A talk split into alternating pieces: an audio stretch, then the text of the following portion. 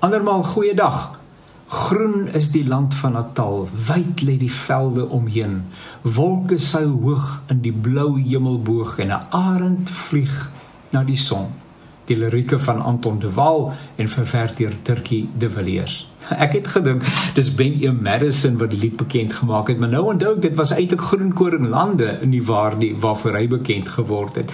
En daarmee het ek my ouderdom verklap en jy's reg, die groot 7 het aangebreek of moet ek sê deurgebreek. Soos gister gesê kuier ons 'n bietjie in die pragtige Natal en alles is lowergroen. Ek dink nie Natal ken 'n ander kleur as groen nie. Die groot verskeidenheid plante groei met lang stampalms wat in die wind waai, is kenmerkend van die omgewing. Ek vra stellig vir my ander helfte of die mense wat hier woon dalk gewoond is aan die lowergroen omgewing, soveel so dat hulle dit nie meer raak sien of waardeer nie.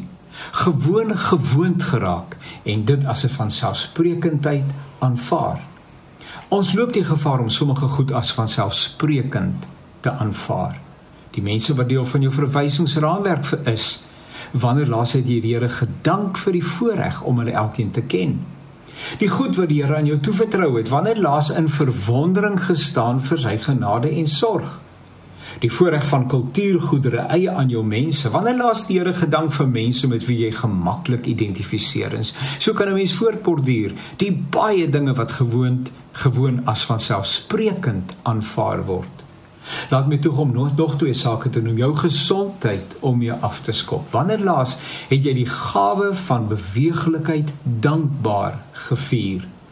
Maar mag ek ook vra of geloof in die drie enige God, die gawe van die Bybel in ons eie taal, die betrokkenheid van die Heilige Gees in ons lewens, deel wees van 'n geloofsgemeenskap en kerkverband, in die vryheid om jou godsdienst te beoefen, die persoon van Jesus en wat hy namens ons gedoen het, of dit ons steeds verwonderd laat staan of het ons dalk gewoond geraak.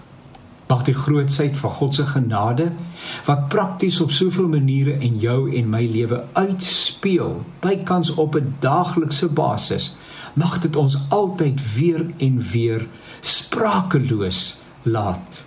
Dankie Here. Dankie met my hele hart.